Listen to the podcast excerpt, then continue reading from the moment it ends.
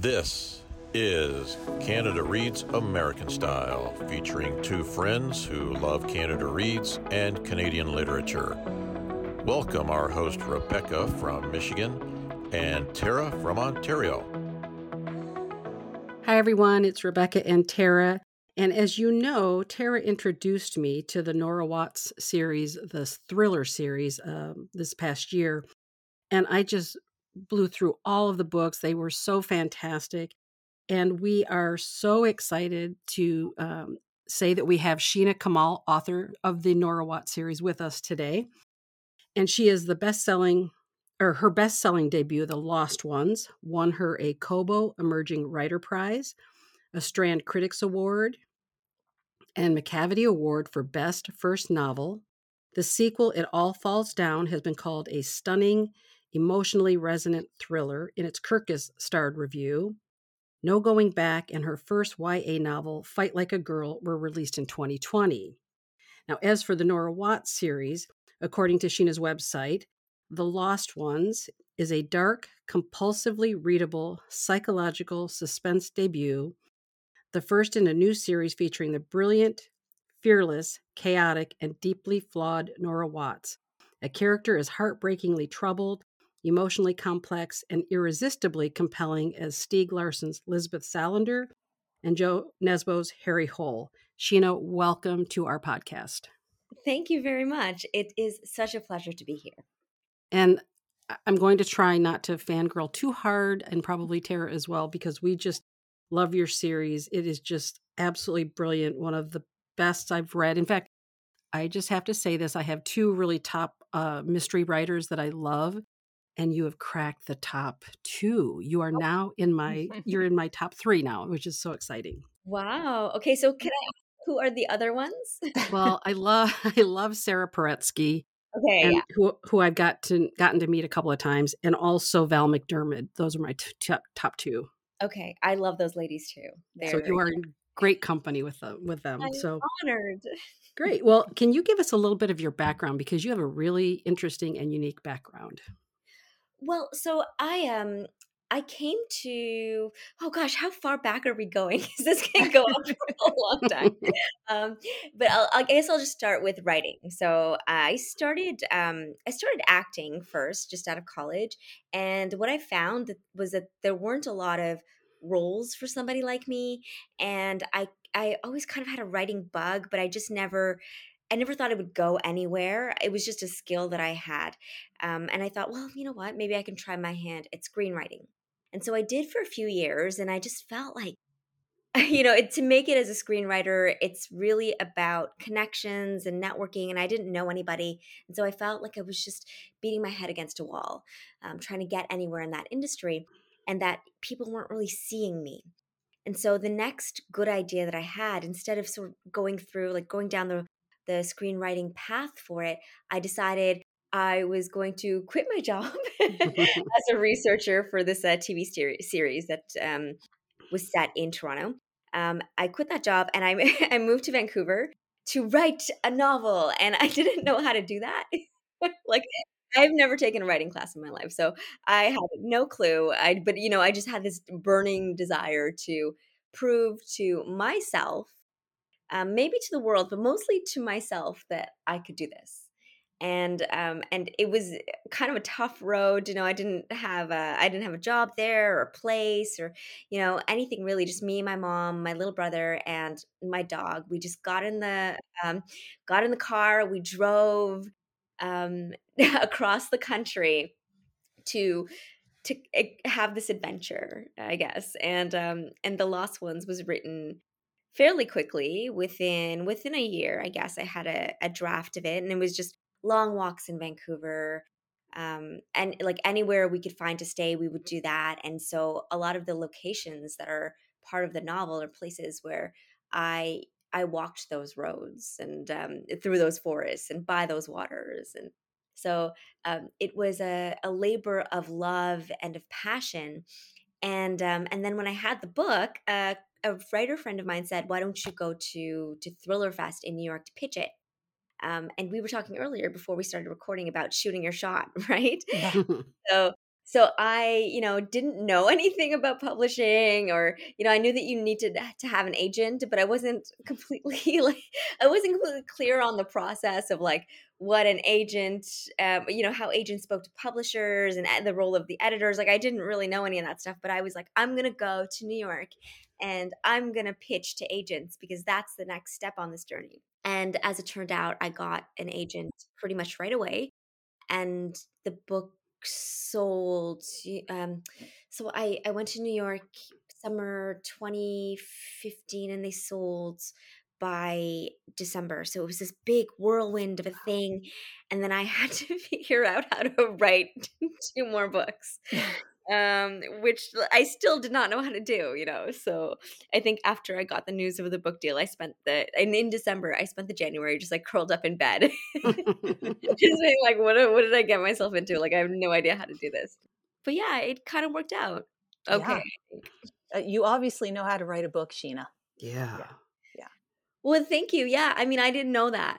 so, so, so when I, you know, when I talk to uh, writers or really just anybody about shooting your shot and taking chances on yourself you know it's a, maybe it's not a smart decision always because i've i've done that before and failed i've done that recently and failed as well you know there's there's always a chance that you're just going to fall flat on your face and it's not going to work out but there is a little chance that it might work out yeah. and also in the falling down on your face you you learn how to get back up and you yeah. learn what you're made of and you learn what is what is possible in your world and you never know until you try.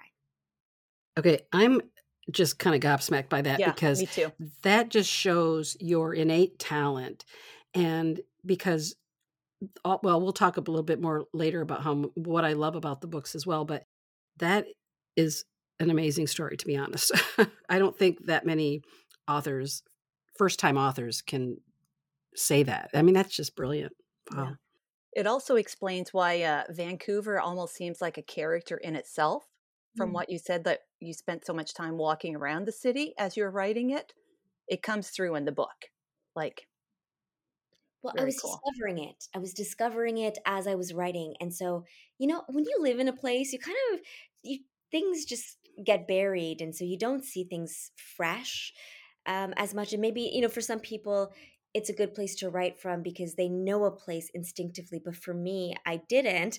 I i was discovering and so everything that delighted me or perplexed me you know it all went in there and i and i and i it is a character. The setting for me uh, you know really informed the book. Yeah. Let's move straight into nora because but now after your story i have a little inkling anyways but I'm going to go ahead. So she is one of the most complex and unforgettable characters that I've ever met in books, Sheena. She I I love her. I admire her and she scares the poop out of me. like I I feel like I would be rightfully so very intimidated if I were to run into Nora on the street. Yeah, me too. You're not alone. I I do feel like if she ever met me, she would just be like, the hell are you? I don't know though. I think you got a little bit of Nora in you, though. That's that's quite a story. but what was your motivation or inspiration, I should say, for Nora? She came out of the story. So yeah. really, you know, it was a truth that I didn't know how to write a novel. Um, and so it came about in the writing and what i started with was uh, a log line which is something that you use in film and tv so a log line is basically uh, a sentence that explains just um it gives a sense of a story right and so my okay. log line was something along the lines of a woman i know it exactly because i pitched it right and that's how i got the agent this was a pitch that's in, ingrained now um, but it was a woman discovers the child she'd given up for adoption many years before has gone missing and now she's got to delve into her very dark past in order to figure out just what happened to this missing girl who is a child she's not sure she wanted to exist in the first place. Mm. And so with that, um, I'm not sure where it came from. I think it was just because I had had been doing screenwriting, so I knew I knew what a, a log line should have, um, and I knew what a pitch should have, and it gives you a sense of story and it gives you a sense of character, right? Yeah. The character's journey. And so in the back of my mind, I knew what that journey was going to be. And so Nora just came out of the writing. I didn't do any character backstories. Um, I did do some research into um, culturally, because, you know, I'm not of the cultural background that Nora is. Mhm. So I wanted to make sure that I placed that um, in a sensitive manner. And I don't think that, you know, writing from the outside, you're ever going to get anything perfect. But if you're going to write outside of your own cultural experience or, you know, it's, it's good to, to have an idea of, to, to, to ground yourself a little bit. So I did research on that as when I knew, you know, that was her, her background and just went with it and discovered her on the page and in the writing. So she was very fresh to me. S- Okay, so with Nora, because she is who she is, uh, I wanted to know if you could read an excerpt that best describes her. And then I want to ask too, because I read that you had said this before, and I also went back and looked at some Goodreads reviews where No. I know some, well, only a couple people said that Nora was unlikable. And I wondered how that made you feel because I think it's, I feel the way Tara does. I love her. Like she is the most fierce female character in a series that I've ever personally read. Like, I mean, I love a lot of different other things or whatever, but Nora, I will never forget Nora. She will always be in my head, always. So, anyway, so first, I'm going to repeat just to do an excerpt of who she is and also what do you think about this unlikable tag? Okay, so I'll talk about the tag first, Okay. just because I'll forget. Right away.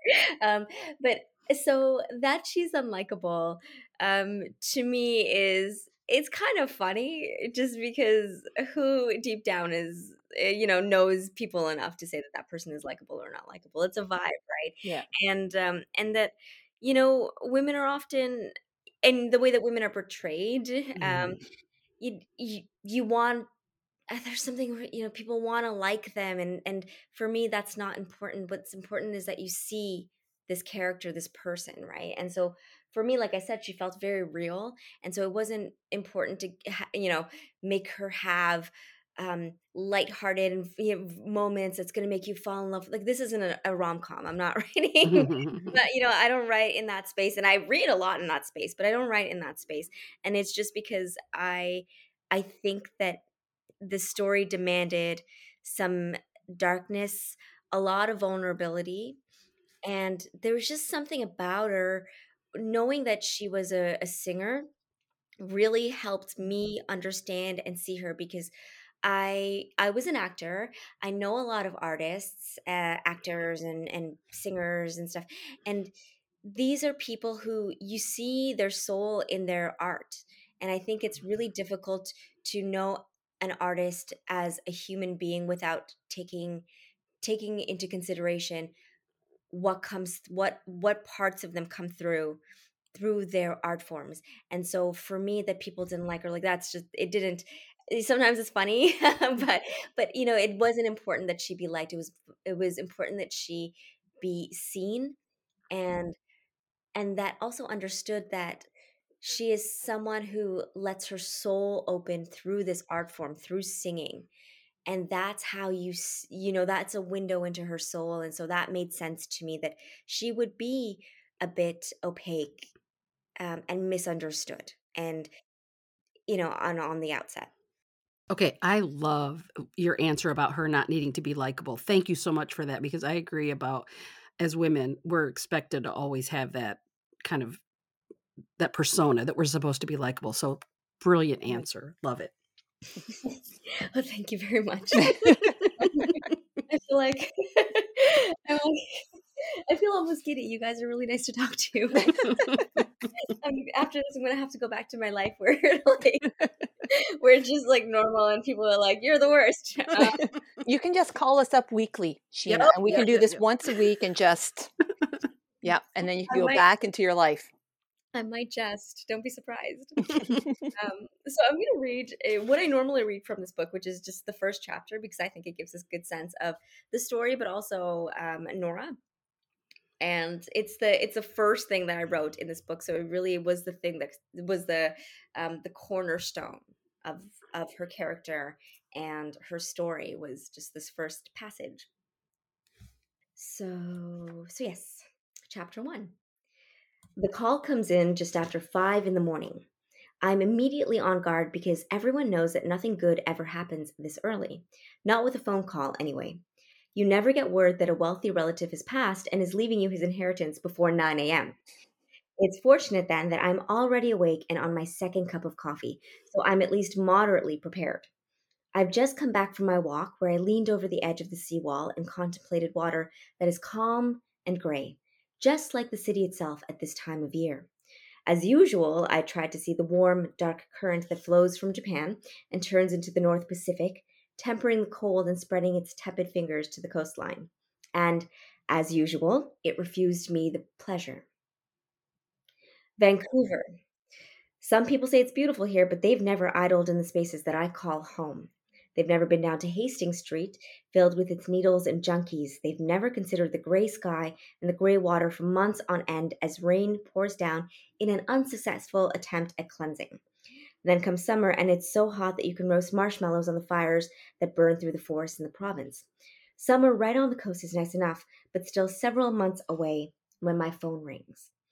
I stare at the unfamiliar number on my call display and, after a moment of hesitation, decline to take it. Several seconds later, it rings again. I'm intrigued. I answer, if only because I've always admired persistence in a caller. Hello? There's a long pause after the person on the other end explains in a hoarse voice why he's calling. The pause becomes awkward. I can tell the caller is fighting himself, wanting to say more, but knowing this is a bad idea. No one wants to talk to a rambler over the phone, especially one you've never met before. I imagine the caller sweating on the other end. Maybe his hands have gone clammy. The phone slips from his grasp and I hear it clatter on the ground. He swears for a full 30 seconds after he struggles to pick it back up and regain his composure. You still there? Did you hear what I said? He asks. Yeah, I heard, I say when the silence has become excruciating. I'll be there. Then I hang up. I've never heard the name Everett Walsh before, but according to him, I may know something about a missing girl. He does not tell me what, though. I consider not meeting him, but he sounds desperate.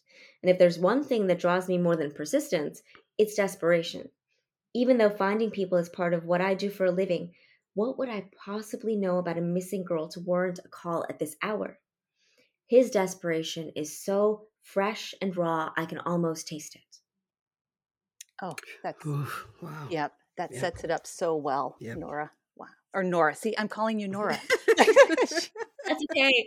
I I named um I named one of my kittens Nora. Actually, my brother did, um, and so I, I like the name. yeah, no, it's a great name, and I just got swept up in the moment. That was really awesome. Thank you. Oh, my pleasure.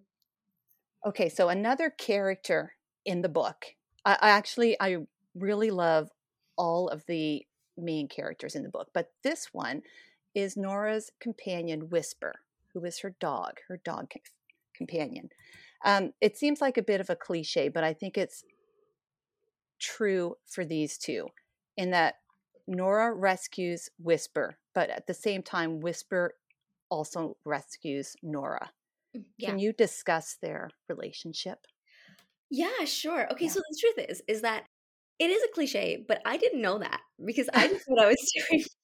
so, so it just came, uh, you know, came across, you know, came about, not across, but came about as um, just a natural sort of thing because somebody as I'm a dog person, well, I'm an animal person, I'm a cat Yeah. person now, which I didn't know, but um, yeah, like I've um, I've had um, pet you know companions animal companions um, since i was a little girl and i just know that sometimes the hardest the people who seem so so difficult um, on the outside to human beings who have trouble socializing with other people they give their hearts to animals. And it really did seem like that was her journey and she didn't want one. You know she found a stray um, who's who adopted her i think. Mhm. and in their relationship you really see her vulnerability and her heart. Because i think it goes back to that likability thing. You know like I said, it wasn't important that she's likable, but there there had to have uh, been something that shows shows that human, open, vulnerable heart side. And so it isn't there in the music, and it's also there in her relationship with Whisper, who keeps her keeps her on her toes, but also keeps her connected. Yeah. They are like a, a strange reflection of each other at times too. Yeah. Because I find sometimes Whisper would be a little distant hmm from Nora and she would accept that. She was like, okay, he needs his time away. And it was just, it's a really beautiful relationship that they had. Yeah, it's my honestly, it's my favorite relationship to write. Um, I I re- well, there's also uh, Trisha and Columbus in Fight Like a Girl. I love to write them. Yep. but um but really i've been with nora and whisper longer and it is a complicated relationship but you know if you you know relationships with your with your animal companions they that it can be complicated and it can be heartbreaking and and also some of the more important relationships in your life right Yeah. Well, I'm going to ask a question that is- ob- a little obvious now hearing your full background, but um, what I wanted to ask is the pacing of the series is reminiscent of TV or movies, and was that intentional?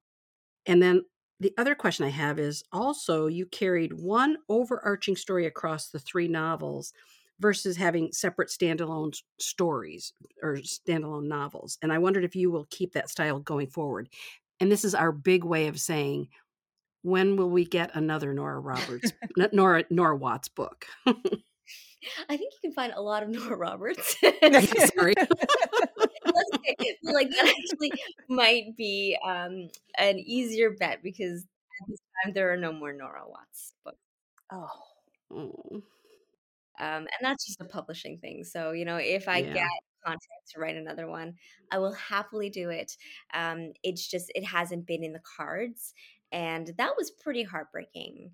Yeah. Uh, I'll be honest, just because I think I could write her for the rest of my life, yeah. um, my writing life anyway. And so it's hard, it was hard to, because I didn't know when I wrote No Going Back that it was going to be the last one.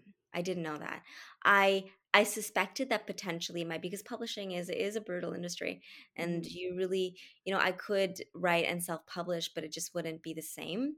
hmm Um, so I I wanted to give in the three, just because I I had I'd grown up on series, so the Bourne series and stuff like that, and so I knew that it was for me like just with the story my mind just kind of went there to the, the three overarching. When i wrote the first one i actually had no idea that there were going to be two others but as i moved from the second to the third um, it did make sense to have this overarching something something um, and um, and I love that it's serialized, but serialized in the publishing landscape only works if you do have one of those series like um, like we were talking about Louise Penny, whom who is I adore.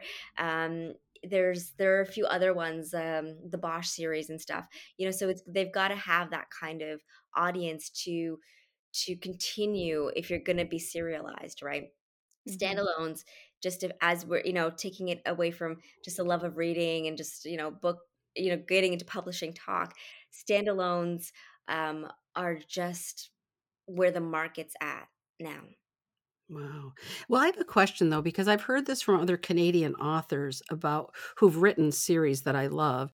And then they talk about, you know, th- that it's kind of ending or it has to end because there's no one else to pick that up. And my question is Is it easier in the United States with US publishers than it is with Canadian publishers, do you think? no i think it depends on the readership so hmm if, for example louise penny again you know she's canadian her books are Mhm. canadian um, and that series i can see continuing on for a really long time which is great it's absolutely fantastic um, but it's not it you can't plan on your series being picked up for the long term right so you just sort of every book has to be um, you ha- i didn't know this either but you think like okay this might be my last shot at, at, at this character Gosh, well, I'm well, I'm I'm sorry to hear that, but will there be do you anticipate that there will be maybe not Nora Watts, but other books in your future as well? Yeah, I mean, I think so. I'm always writing. It just um I never really set out to be a novelist. It just sort of happened. hmm And uh specifically a crime writer, but I do that's the space I'm generally in. Um you know, like I said, as as much as I like writing or reading in different genres, this is the genre that I I tend like my mind just sort of works better in, um, and sort of comes across more clearly on the page. I think. Um, so there are other books in the works. We'll see how it goes.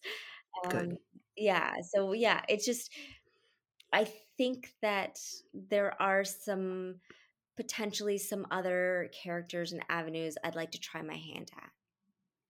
Well, that's good news. Yeah, that's intriguing too. Yeah. Okay, so you have also published uh, a YA novel, Sheena, so Fight Like a Girl, Mhm. in which the protagonist, Trisha, channels her violent impulses in uh, Thai kickboxing. Can you discuss her relationship with uh, kickboxing and also tell us about your own relationship with kickboxing? Sure, my pleasure. Yeah. So I always, whenever I talk about this book, I always say that it was like a fever dream, and that's true. Like I was, um, I was away. I was in Rome, and I was writing. I was supposed to be working on No Going Back, which is a third Nora book. Um, and then all of a sudden, this character just sort of burst out of my imagination, just like Nora had at the Yeah. first, actually. And she was this like, like this uh, kickboxer, um, this Muay Thai practitioner, teenager, um, who just she was like she grabbed me and she was like i've got a story to tell you. You better listen. And um and within a week i had a like a bare bones draft of the thing and about six weeks after i filled out that that novel um but trisha was just such an urgent and powerful force in my life and i think the reason the book came about so quickly i didn't have time to second guess anything. Everything that was on the page in terms of the cultural background was something you know things that were informed by my own uh, cultural heritage and then when it came to muay thai i'd been training muay thai at that um, at that point for maybe 10 years like Okay. slightly less than 10 years um, my best friend from high school owns a Muay Thai gym and was a Muay Thai fighter. And he is just, you know, whenever I go to the, and I, you know, whenever I'm in Toronto, I go to that gym and it's where I live. It's like my um, second, I won't even say second home because sometimes it is the first home. you know, it's, it's the place, it's one of the places in the world where I feel most comfortable, most myself. And so I spent hours and hours and hours just training and sometimes not even training, sometimes just sitting there and just shooting the shit with the other with the other, you know fighters.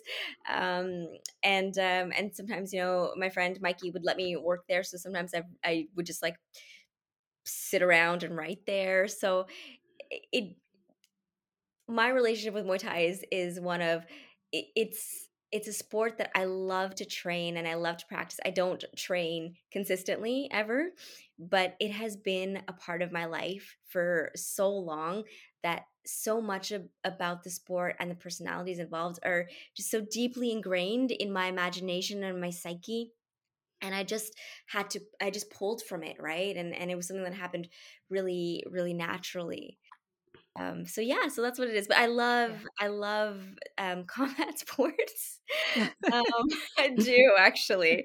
Um there's just something about the the journey of a fighter that seems um that parallels the journey of a writer which seems crazy like when you Yeah.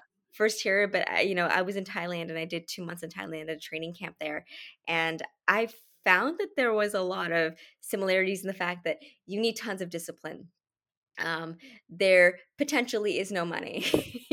you're, you're, you know, but it's it's this passion that you follow and you follow and you follow because it's what's in your heart, and that's what I feel about writing. So maybe not all writers potentially feel this way. Will will feel this connection with fighters, um, but I certainly do. Um, and also, it's an incredible release. Yeah. So for me, when you're when you're training, you can't be thinking about other things. You can't be in your head. And for me, um, when it comes to writing, that's the big drawback is that I'm always in my head, and it's really hard to to actually be in my body and being in your body is a really important part of processing and letting your imagination roam right to turn off that logical brain and just kind of be right yeah. and for me that's where inspiration comes from so that intense physical activity really helps me um, sit, uh, sit in my body better and and access my imagination better i love the image of you writing in a kickboxing gym. Most people picture, I think, writers in like a cafe with like the background music. And I love the idea that you've written in a gym. Yeah, yeah, yeah. and it's it's definitely that gym too. Actually, I'm training now in Montreal at a different gym. I haven't been in, in quite a while, but I say I train there. Um, but yeah, but it's I find it to be really inspiring for some reason, you know. And, and the personalities are funny to me and cool and just so interesting. And so there, eh, like, I think more writers should write in gyms. Well, I just want to say thank you so much for chatting with us today. And your writing, I mean, it's, I know it's not effortless, but your talent, and I think is just a part of who you are. I mean, you discovered this amazing talent and I, you know, we love the Nora, Nora Watts series. I have yet to read uh, Fight Like a Girl, but I'm going to re- be reading that one next. And I'm just so excited that you'll continue to write because you have an amazing ability to i think you pick up a, one of your books and you start reading it and you can't put it down and i can, and mm-hmm. i am a slow reader and i can't say that about all authors but man i couldn't put it down i i finished all of your books in really record time for me but i loved every last minute of it i loved i mean there wasn't a down moment in any of it. It was just so so beautifully written. So th- I know I'm gushing, but anyway, I just think you're fabulous. Thank you, thank you so much. You really made my day. um, no, I really appreciate that, and and it's it's very nice to hear. Thank you. All right. Well, thank you so much. We really appreciate it. And when you get the next book published, we'd love to have you come back because we guarantee we'll be reading it 100%. Okay. well, thank you. This has been a pleasure to speak with you guys. Thank you. Thank you for joining us on our bookish journey. If you enjoyed this episode, please consider subscribing, rating, and reviewing Canada Reads American Style wherever you listen. You can connect with the podcast and Rebecca on Instagram at Canada Reads American Style and with Tara at On a Branch Reads. Until next time, keep reading.